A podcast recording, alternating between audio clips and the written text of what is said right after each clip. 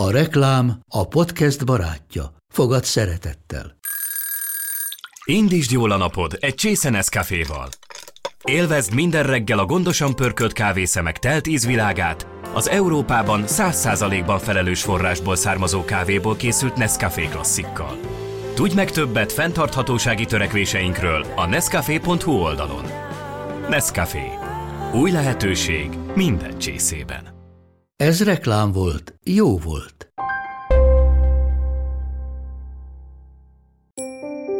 Műsorunk támogatója a bottegaverde.hu. Olasz naturkozmetikumok a természet erejével. Intim sáv. Fókuszban a női egészség. Hiteles információk nőknek, közérthetően. Szeretettel köszöntöm a hallgatókat és a Femina olvasóit. Ez az Intim sáv. Én Reiber Gabriella vagyok, a vendégem a stúdióban pedig dr. Jenei Lóránt szülésznőgyógyász szakorvos akivel ebben az adásban a táplálkozás és a nőgyógyászati problémák témakörét beszéljük át. Szia! Így van, szia! Szia! No, hát mennyiben befolyásolja a táplálkozás a női egészséget? Valóban napi szinten tudunk tenni ezért, hogy jól legyünk? Abszolút, hadd kezdjek egy óriási közhelyel, az vagy, amit megeszel. És ez nem is akkora nagy butaság, ha, ha megvizsgáljuk, mivel ugye hát most óriási divatja van ennek a fogyókúra, egészséges étrend, uh-huh. mit lehet megenni, mit nem. És ez, és ez, ez, ez szerintem nagyon fontos, és örülök neki, hogy ilyen hangsúlyt kapott, csak vannak túlkapások ebben a dologban is.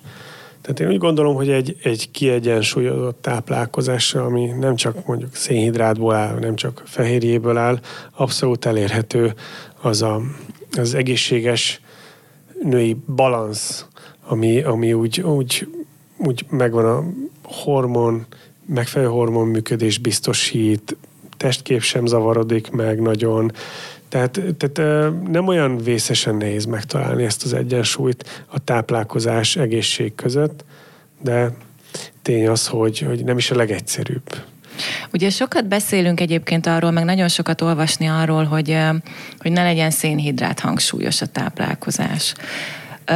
Ugyanakkor viszont azért a szénhidrát az nem feltétlenül egy ilyen mindenképpen írtandó dolog abszolút, az életünkből. Abszolút. Hol vannak ezek az arányok, vagy mi az, amit mondjuk a akár úgy általában az egészségünk szempontjából, akár mondjuk a, a női szervek egészsége szempontjából javasolsz te? Nemrég beszéltem egy endokrinológussal, és pont ez a téma került közöttünk szóba, és ő is úgy fogalmazott, és én is ezt vallom, hogy egy fehérje túlsúlyos, szénhidrát csökkentett étrend lenne talán a legmegfelelőbb, ami uh-huh. mondjuk a petefészek működésnek is egy, egy abszolút uh, megfelelő löketet ad, és úgy amlok az egész női szervezet működéséhez. A nagy különbség nincsen női és férfi szervezet között nyilván a, a hormonrendszer a, talán a leghangsúlyosabb, a, a, ami különbözik, de de, de ez úgy általánosságban mondanám minden emberre.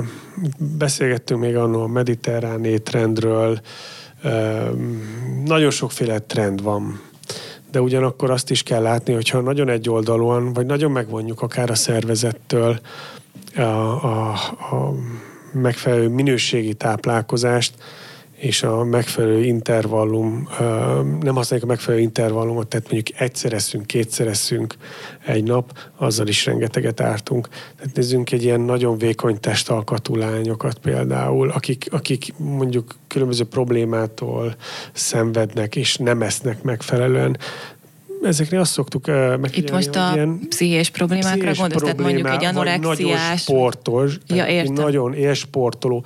Gyakran azt, szokott, azt szoktuk látni, hogy 15-16-17 évesen, akár 18 évesen jelentkezik az első menstruáció például. Uh-huh. Tehát ez, ez, Hú, ez egyébként ilyen megdöbbentő. Abszolút megdöbbentő. Régen a, régen a balerinákra mondták ezt, tehát akik balettoztak, hogy ott, ott nagyon vékonynak kellett maradni, ezért nem volt megfelelő mennyiségű táplálékbevitel, és rendszerint ki is tolódott ezeknél a lányoknál. Volt, hogy 18 évesen menstruált először. A mediterrán étrendről eszembe jutott egyébként valami, amit fel is írtam magamnak, hogy sokat olvasni ilyeneket, hogy mediterrán diétával a nőgyógyászati daganatok ellen. Tehát mennyire hihetőek ezek a dolgok, hogy, hogy mondjuk, mert azt értem, hogy az egészséges étrend az az egészségünk megőrzése szempontjából fontos, de megelőzhetünk-e valóban daganatokat is akár speciális diétákkal? Ezt nem feltétlenül tartom hely, igaznak, mert effektíve, tehát akkor ha mindenki egészségen, egészségesen étkezne, akkor soha nem alakulnának ki daganatok, de hozzásegíthetjük a szervezetet a, a megfelelő működéshez, a megfelelő szabályozáshoz azzal, hogy mondjuk nem csak szénhidrát alapú az étrendünk, vagy nem csak telített zsírsavakat ö, viszünk be, hanem odafigyelünk abba, hogy legyen abban telítetlen zsírsav is, ö, csökkentjük a szénhidrátot, emeljük a, a fehérje adagot. Én azt szoktam mondani, hogy ha valaki kiegyensúlyozottan táplálkozik, akkor olyan nagy gondot nem csinál. Nyilván itt ki lehet emelni a mediterrán étrendet, ahol, ahol ugye az olívaolaj, a több saláta, a, a kevés szénhidrát és, és több fehérje van. Ugye itt inkább azt mondom, hogy hal túlsúlyos a mediterrán étrend, uh-huh. ami ugye az omega-3 zsírsav szintet befolyásolja. Ha megnézzük az olaszokat, a spanyolokat, szeretik a vörös bort például. Az is nagyon jó hatással a szervező. Bizonyos között, Bizonyos mértékkel, igen. Tehát két-három deciliter egy vacsorához elfogyasztva és ha azt nézzük, Magyarországon jellemzően például a halfogyasztás az karácsony környékén uh-huh. növekszik meg, és, és gyakorlatilag azt mondják, hogy a magyar ember karácsony, decemberben megeszi az éves haladagját, és, és nincs ebben egyensúly. De ha mondjuk egy kicsit odafigyelnénk arra, hogy több saláta, több hal, csirke, kevesebb, kevesebb marha, bárány, akár sertéshús, amire gyakorlatilag épül a magyar, magyar hát gasztronómia, mm. Akkor, akkor tök, jó, tök jó eredményeket lehetne elérni. De nem lehet ezt csak úgy a étkezésre ráolvasni, rengeteg más káros szokás is van, és ezek együtt dolgoznak mindazért, hogy akár valami probléma is kialakuljon akkor megállapíthatjuk, hogy azért van alapja mondjuk ezeknek, Abszolút. de amit például az előbb itt idéztem, az inkább egy kattintásvadász cím volt. Nem merném ezt így százszerzékosan kijelenteni, de, de csak egészséges étrenddel, mediterrán étrenddel nem lehet kiküszöbölni a daganatos megbetegedések kialakulásának a veszélyét. És mit érdemes szem előtt tartani a különböző életkorokban? Tehát van-e különbség, hogy hogyan befolyásolja a táplálkozás a női egészséget mondjuk egy fiatal lánynál, egy középkorú nőnél, vagy a menopauza alatt? Ugye itt van az, hogy ki mit szeret enni. Általában nagyon sok lány válogatós.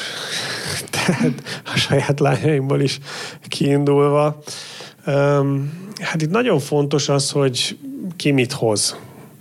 Mm, itt, itt kitérnék akár az inzulinrezisztenciára, vagy a uh-huh. policisztás ovárium betegségre, szindrómára.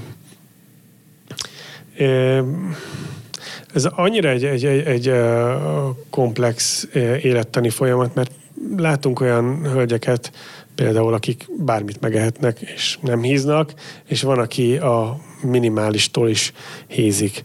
Sokan ezt ráfogják a fogamzásgátló tablettára. Én mondtam, hogy abban nincs annyi kalória, tehát attól úgy nem lehet hízni. Nyilván van egy víz, víz visszatartó hatása, de de például ez nem befolyás. Sok lány például ezért nem kezdi a fiatalkorban a fogamzásgátló szedését, mondjuk aktív nem élet esetén, mert fél, hogy meghízik. Uh-huh. És ilyenkor hát ez mondani, egyébként tényleg ez így benne van a fejekben. Abszolút. De abszolút. akkor ennek annyira nincsen alapja? Van egy, van egy minimális víz visszatartó hatása, de, de nem jellemző, hogy ettől most nagyon meghíznak a hölgyek. Tehát, tehát annyi vizet nem tart vissza a fogamzásgátló, az a napi egy kis tabletta, viszont tehát, tehát inkább itt a kalória bevitel. Uh-huh. Mert általában ugye ennek is megvan az etiológiája, tehát általában az használ fogamzásgátót, aki kapcsolatban van. Ha kapcsolatban van, egy kicsit megnyugszik az ember, és egy kicsit elkezd meghízni. Ez, ez egy teljesen normális folyamat. Én ezt magamon is láttam. Kicsit elengedi magát. Kicsit elengedi magát, és, és ez, ez, ez, ez benne is van. Hát könnyű ráfogni a tablettára, nyilván egyszerűbb, de de itt a fiatal korban főleg, főleg ez jellemző. Hát fiatalok általában, ha meg is esznek valamit, az anyagcsere az elég gyorsan működik jobb esetben. És ugye visszatérnék itt az inzulin rezisztenciára, illetve a policisztás ovárium betegségre. Itt ugye ez egy, egy komoly anyagcsere eltérés, ez egy anyagcsere betegség is szokták mondani ezt, ezt, ezt mindenképpen érdemes kiküszöbölni, mert ez ugye ez egy ördögi kör is lehet, ami végigkísérheti akár a 20-as, 30-as éveket, okozva ezzel meddőséget, fokozódó inzulin rezisztenciát, és akár egy, egy kettes típusú cukorbetegséget is okozhat. Szerintem az esetek nagy részében ez, ez, ez viszonylag korán kiderül. Tehát azért Milyen jelek vannak?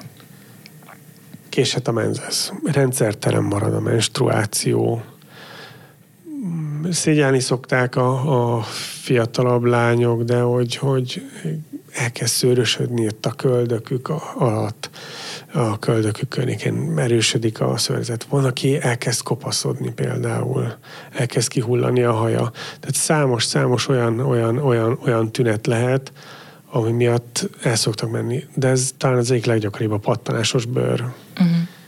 Ugye az, az jellemző fiatalkorban alapból is, és viszonylag hosszú idő, tehát ilyen 18 év körül szokott általában hogy miért pattanásos nekem a bőröm még, mikor Igen, a többiek amikor már, már úgy túl nagyjából elmúlt.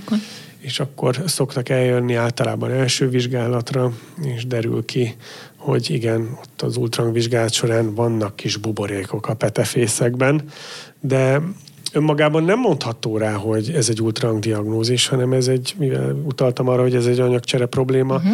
Cukorterheléssel, inzulinszint megmérésével ezek, ezek abszolút jól diagnosztizálhatók, és ha ezt időben megfogja az adott orvos és elkezdi kezelni, akkor egész jó eredménnyel meg is gyógyítható és milyen étkezés javasolt? Mindenképpen itt... szénhidrát csökkentett, hogy visszatérjek a, a fő Itt akkor fokozottan szénhidrát Így csökkentett. Van. Így van. Uh, nem is az, hogy szénhidrát csökkentett, hanem megfelelő mennyiségű mozgással kiegészített életmód.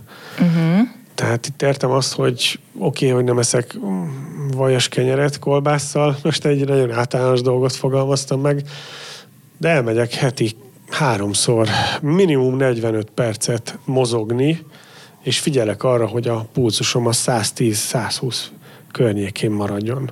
Uh-huh. És, és ha ez, nagyon nehéz az embernek a mozgásra rávennie magát. Abszolút. Én mindig magamból Hát mindig van ki, valami más, és, nem? és mindig van valami más, és mindig Dolgoznunk van valami kell, kifogás. meg ott van a gyerek, így van, meg így egy van, csomó így van. ügyintézés. Abszolút, abszolút. De 45 percről van szó az életünkből minimum 45 perc, ha ez egy óra, akkor uh-huh. már mhm. az, az nagyon nagy boldogságot okoz egy, egy adott kezelőorvosnak. De ezzel például egyensúlyba hozható és, és kialakítható egy megfelelő hormonreakció, nem csak a elégedettségérzése nő az adott páciensnek, hanem ugye csökkenthető az inzulin rezisztencia kialakulása és az abból fakadó uh-huh. egyéb, egyéb más problémák, akár mondta a kettes típusú cukorbetegség is. Szóval érdemes erre odafigyelni, és maga ez a, ez a talán ezt hozzák, a policisztás ovárium szindrómát hozzák a leggyakrabban összefüggésbe itt a, a anyagcsere betegségekként, ugye az elhízással, nem megfelelő táplálkozással, de ugyanakkor azt is mondhatom, hogy én láttam már nagyon vékony PCO-s beteget is. Uh-huh. Tehát, Tehát ez akkor nem feltétlenül nem feltétlenül, jel, hogy Nem feltétlenül. Ugyanakkor az inzulin rezisztencia általában jellemzően ott volt nála mm. is. Neki egy alkatból adódó ilyen vékonysága volt, de, de ugyanúgy megvoltak nála is a tünetek. Szóval összességében szénhidrát csökkentett étrend, és, és, és minél kevesebb feldolgozott ételt, előre feldolgozott ételt érdemes fogyasztani. Itt érdem, érdemes figyelni a nagy, általá, nagy átlagot, a nagy általánosságokat, amit, ami, amit be kell És akkor ilyen életkori ö, sajátosságok így nincsenek is nagyon? Vagy? Vannak, mivel ugye, hogy megyünk előre az években, az anyagcserénk úgy szépen elkezd lassulni. Teljesen, uh-huh. Teljesen másképpen fog reagálni a szervezet. Meg ugye az, az ember, hogy megy életkor, egyre kevesebbet tud mozogni, egyre többet teszik, mert kényelmes, meg, meg talán úgy van pénze is így a élete utolsó tehát felén túl már jobb ételeket venni, és úgy kényelmesebbé válunk. És itt is, itt, itt sem szabad elfelejteni, hogy oké, okay, lehet enni, mindent lehet enni, csak megfelelő mennyiségben. Uh-huh. Meg megfelelő mozgás mellett. És megfelelő mozgás mellett. Itt nem azt mondom, hogy ilyen sportolni kell, szó sincs róla, de mondjuk én magam például azt hiszem észre, hogy egy vasárnap ebéd után tök jól esik egy kicsit sétálni. Jobban érzem magam utána. És már egy séta is segít? Abszolút, hiszen az is mozgás. Tehát nem feltétlenül kell mondjuk nem kell, futnom, nem vagy úsznom, vagy kardió. Nem, nem, nem, nem. Hanem mondjuk egy vasárnapi sétával is már. Azt a gyerekekkel a... is, és nagyon szeretik. Sőt, hát a gyerekek után ugye futni is lehet. Így van, így van, abszolút. Műsorunk támogatója a bottegaverde.hu Olasz naturkozmetikumok a természet erejével. És hogyan jelzi a szervezet azt, hogyha nagyon nem jó az étrendem? Tehát nyilván ezekkel a betegségekkel már jelzi, vagy jelezheti, de vannak-e olyan jelek, amelyek így kifejezetten a, a női problémákban jelentkeznek, vagy a nőgyógyászati problémákban, étrendből fakadóan még? Általában az első jel a menstruációs zavar. Uh-huh. Tehát késik, vagy ha megjön, akkor bővebb menstruáció formájában jelentkezik, vagy akár el is maradozhat. Nagyon gyakran találkozom azzal a kérdéssel, hogy barnázgatok, rövid, rövidebb ideig tartott a, a menzeszem, úristen, biztos valami baj van, és mindig az első kérdésem, mennyire volt stresszes az elmúlt egy-két hónapja? Hú, hát azt el sem tudom mondani, hát nagyon, hát munkahelyváltás, hát nagyon határidős munkákat kellett befejezni, és mondom, hogy itt a probléma. És tudott inni megfelelő mennyiségben vizet tudott megfelelő minőségben és mennyiségben étkezni. Hát nem, hát itt, itt ettem ezt is, ettem azt is. És alapvetően itt van a, itt van a probléma. Észre se vesszük, hogy valamit rosszul csinálunk. Csak az idő elmegy mellettünk, egyik nap jön a másik után, és, és, és egy ilyen rendszertelenség alakul ki az életünkben. És ez nagyban befolyásolja, és, és gyakran tényleg az első tünet az, hogy megzavarodik egy kicsit a menzesz. Uh-huh. És jellemzően az szokott történni, hogy kicsit megnyugszik, odafigyel egy picit a táplálkozásra, az életmódjára. Ez nagyon-nagyon gyorsan rendeződni is szokott. Vannak különböző étrendkiegészítők, amik javítják akár a petefészek működést is. Én itt azt szoktam mondani, hogy sok grapefruit télen tök jó hatással van a petefészek működésére. Tényleg? Igen, igen. Szóval, szóval ezek, ezek, ezeket mindig egységként érdemes kezelni. Tehát teljes értékűen kell táplálkozni, meg lehet enni azt, ami jól esik, csak tudni kell a mértéket. Hát alapvetően egy tudatosság kell, hogy jellemezze az egész van. életmódunkat, és hogyha tudatosan viszonyulok mondjuk a, a saját időbeosztásomhoz, akkor mondjuk nem felejtek el enni, nem felejtek el mozogni, és úgy nyilván kicsit egyébként könnyebben tudom egyensúlyba hozni ezeket a dolgokat. Számos app létezik, mert mindenkinek van okostelefonja szinte. Van ilyen vízívást néző Van vízívás, van olyan telefon, amiben ez már alapból integrálva van. Tök jó, ezeket segítségül lehet hívni. És mennyi vizet érdemes inni egy nap? Én azt szoktam mondani, hogy ilyen három liter minimum azért legyen meg. Hogy... sokaknak gondot okoz szerintem. Igen, többek között nekem is, de, de, de azért igyekszem odafigyelni, hogy, hogy tudjam. És nem feltétlenül ennyi folyadékbevitel legyen ha most iszik valaki két litert és megeszik egy liter levest, az is tök jó. Ja, igen, de, az is folyadék. De, de, de én úgy szoktam fogalmazni a megfelelő mennyiségű folyadékbevitel. A terhesség alatt ez nyilván fokozható, tehát 3,5-4 liter is szükséges lehet egy, egy kismamának. Hát nyilván kellemetlen, hogy sokat jár pisilni, de, de, de, de e, ennyi szükséges. És, és ez az egyensúly, ha megvan, és itt nagyon fontos még kiállni a sószegény étrendet. Hú, ez egyébként szerintem nekünk magyaroknak azért így abszolút, problémát okozhat, igen, mert mi, abszolút. tehát hogy azért a sótartó az úgy mindig kéznél van.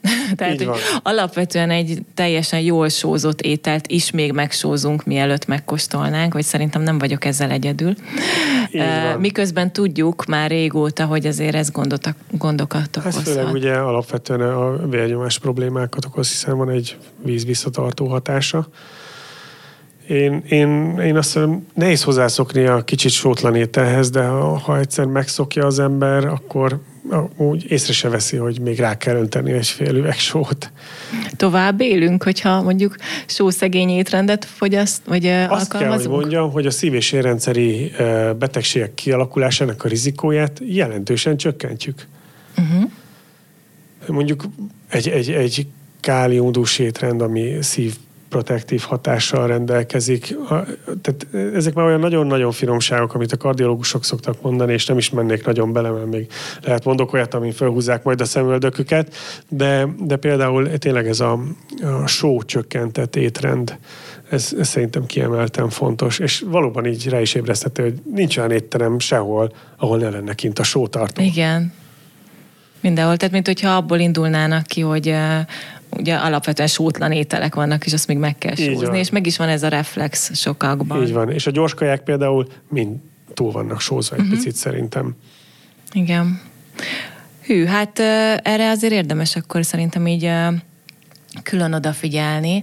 Ez már ilyen jelentős tudatosságot igényel, hogy mondjuk a vízbevitelre is odafigyeljek, a sószegény étrendre is odafigyeljek, akkor arra, hogy, hogy több halat fogyasszak, szintén távol áll egy kicsit a magyar konyhától, most a halászlit leszámítva, amit tényleg karácsonykor szoktunk elővenni, vagy a bajai halászli főző versenyen. Igen. De azon kívül így nagyon nem.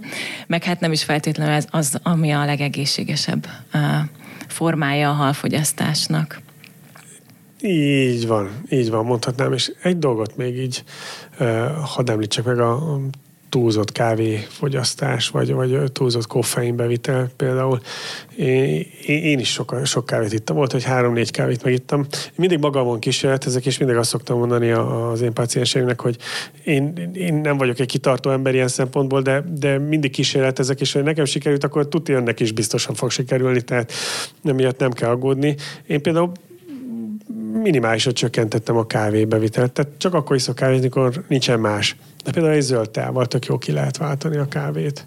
Mondjuk reggeli ébredés, az nem kávéval, Így van, zöld nem tával zöld tával. Én például el, előző este meg szoktam főzni magamnak a zöld támat, és reggel már ott vár. Hát nyilván meg kell melegíteni, nem frissen, illatosan, mint a kávé, de, de például, hogyha valaki rászokik a tejázásra, és különböző fajta teák azért tudok erről ennyire beszélni, mert friss élmény még, azzal pótolja a megfelelő mennyiségű folyadékot is. Hát igen. nem úgy, mint mondjuk a kávéval, a kávé, ami, ami viszont vízhajtó, és amúgy is kevés. hatással bír, igen. Még és mennyi, mennyi számít minimális koffein mennyiségnek, illetve mennyi számít soknak? Hát, Mert ahogy mondtad, hogy minimálisra a kollégákkal erről, hogy van, aki három-négy kávét megiszik, és hogy most az van, hogy megfelelő mennyiségű csersav van a kávéban, és hogy gyakorlatilag már majdnem egészséges a három-négy kávé bevitele. Én ebben azért nem hiszek, tehát két kávé szerintem senkinek nem árthat.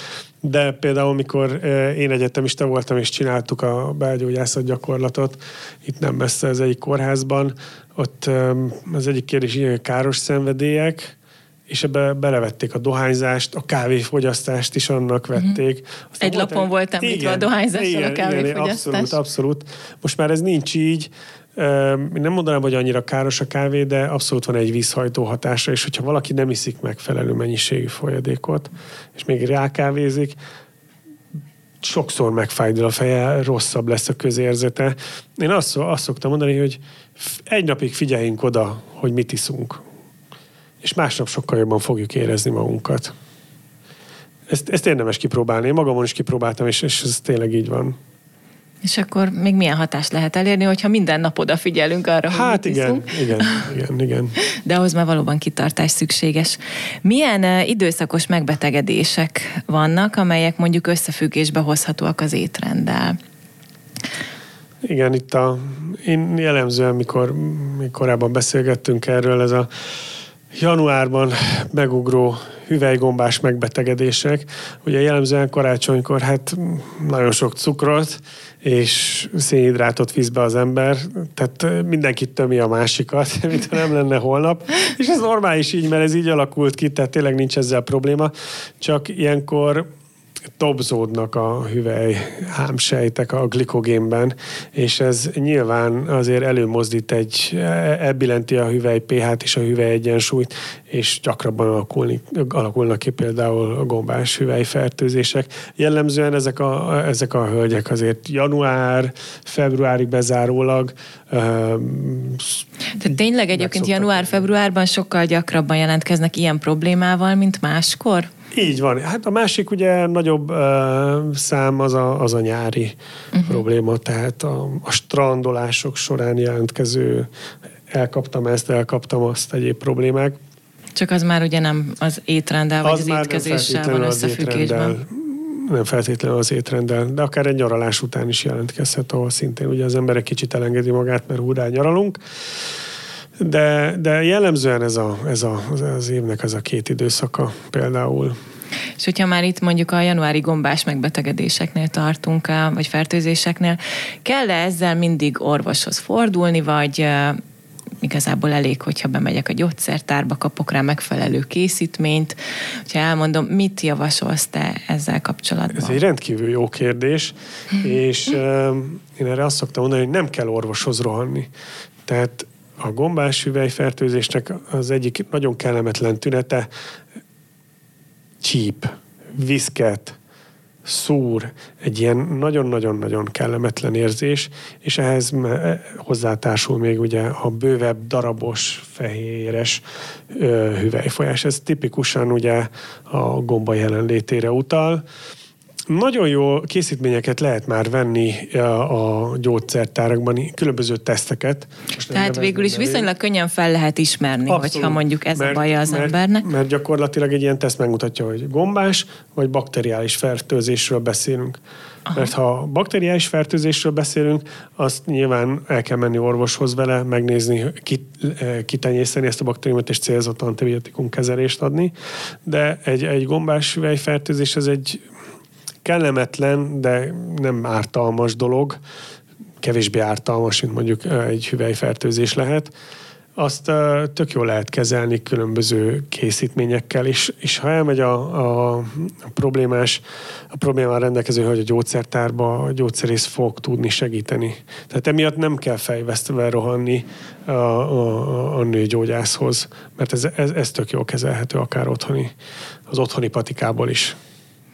Van-e valamilyen jó tanács, amit te most még így mielőtt megbetegednénk, azon kívül, hogy hogy mondjuk figyeljünk oda a vízfogyasztásra, a fehérjedús étrendre, a mozgásra, még tudná javasolni a nőknek? Vagy hogyha ezekre odafigyelünk, akkor mondhatjuk azt, hogy már foglalkoztunk a saját női egészségünkkel?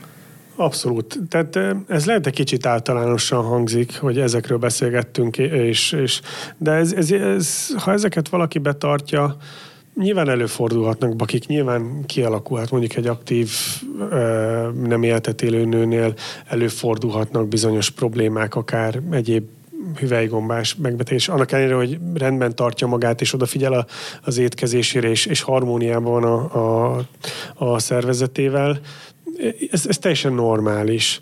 De úgy gondolom, hogy ha ezeket a szabályokat, amelyek ugye mindannyiunkra ráhúzhatók, betartjuk, olyan nagy probléma nem lehet. Nyilván akkor fog elmenni az ember az orvoshoz, hogyha érzékeli, hogy, hogy valami, valami eltér a normálistól, vagy ő úgy gondolja, hogy eltér a normálistól.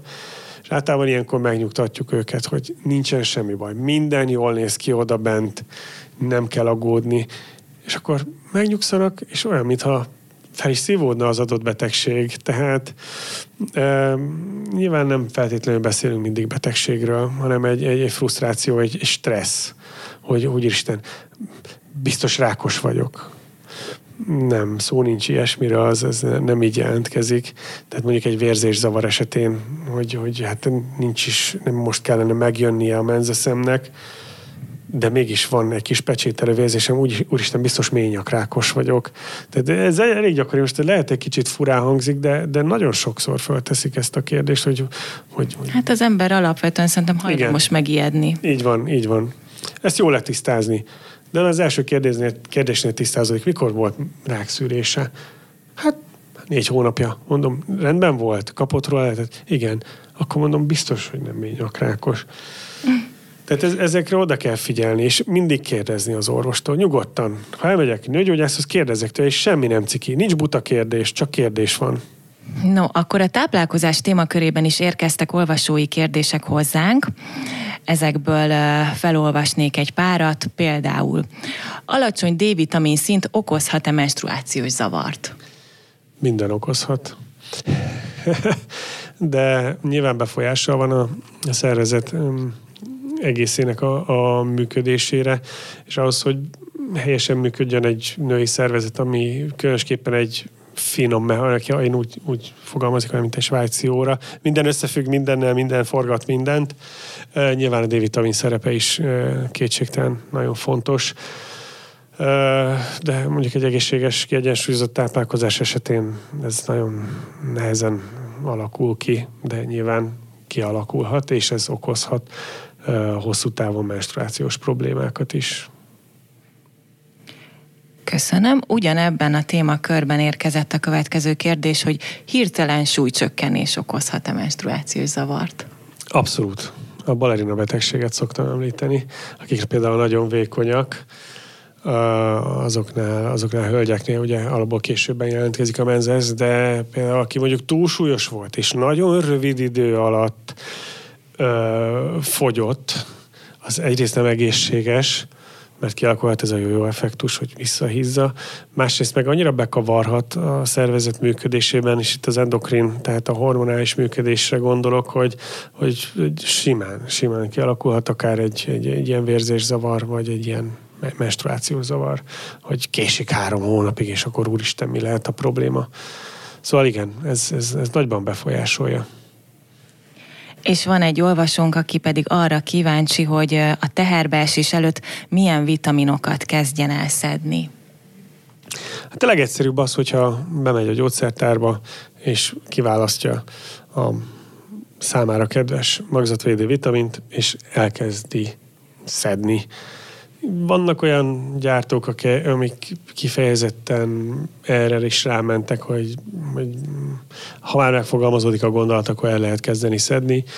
Nagy különbség nincsen ezekben. Minimális mennyiségben változtatják az összetevőket, tehát ha mondjuk van egy adott vitamin, azt nyugodtan el lehet kezdeni terhesség előtt, terhesség közben, és, és van, aki még utána is szereti szedni ezeket a vitaminokat. Nyilván szoptatási időszak alatt nyilván kell, kell a vitaminokat is pótolni, de, de elég, nem kell itt túl gondolni ezt az egészet, hogyha normálisan étkezik valaki, mindig azt mondom, hogy teljes értékűen és tudatosan, akkor, akkor egy kis magzatvédő vitamin, ami egy abszolút egy nagyon komplex vitamin, elkezdi szedni, akkor, akkor nem lehet gond.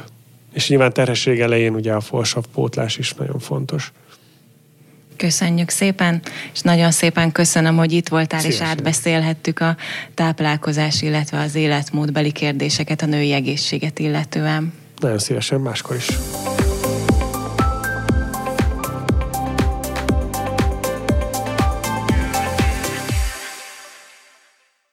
A műsor a Béton partnere.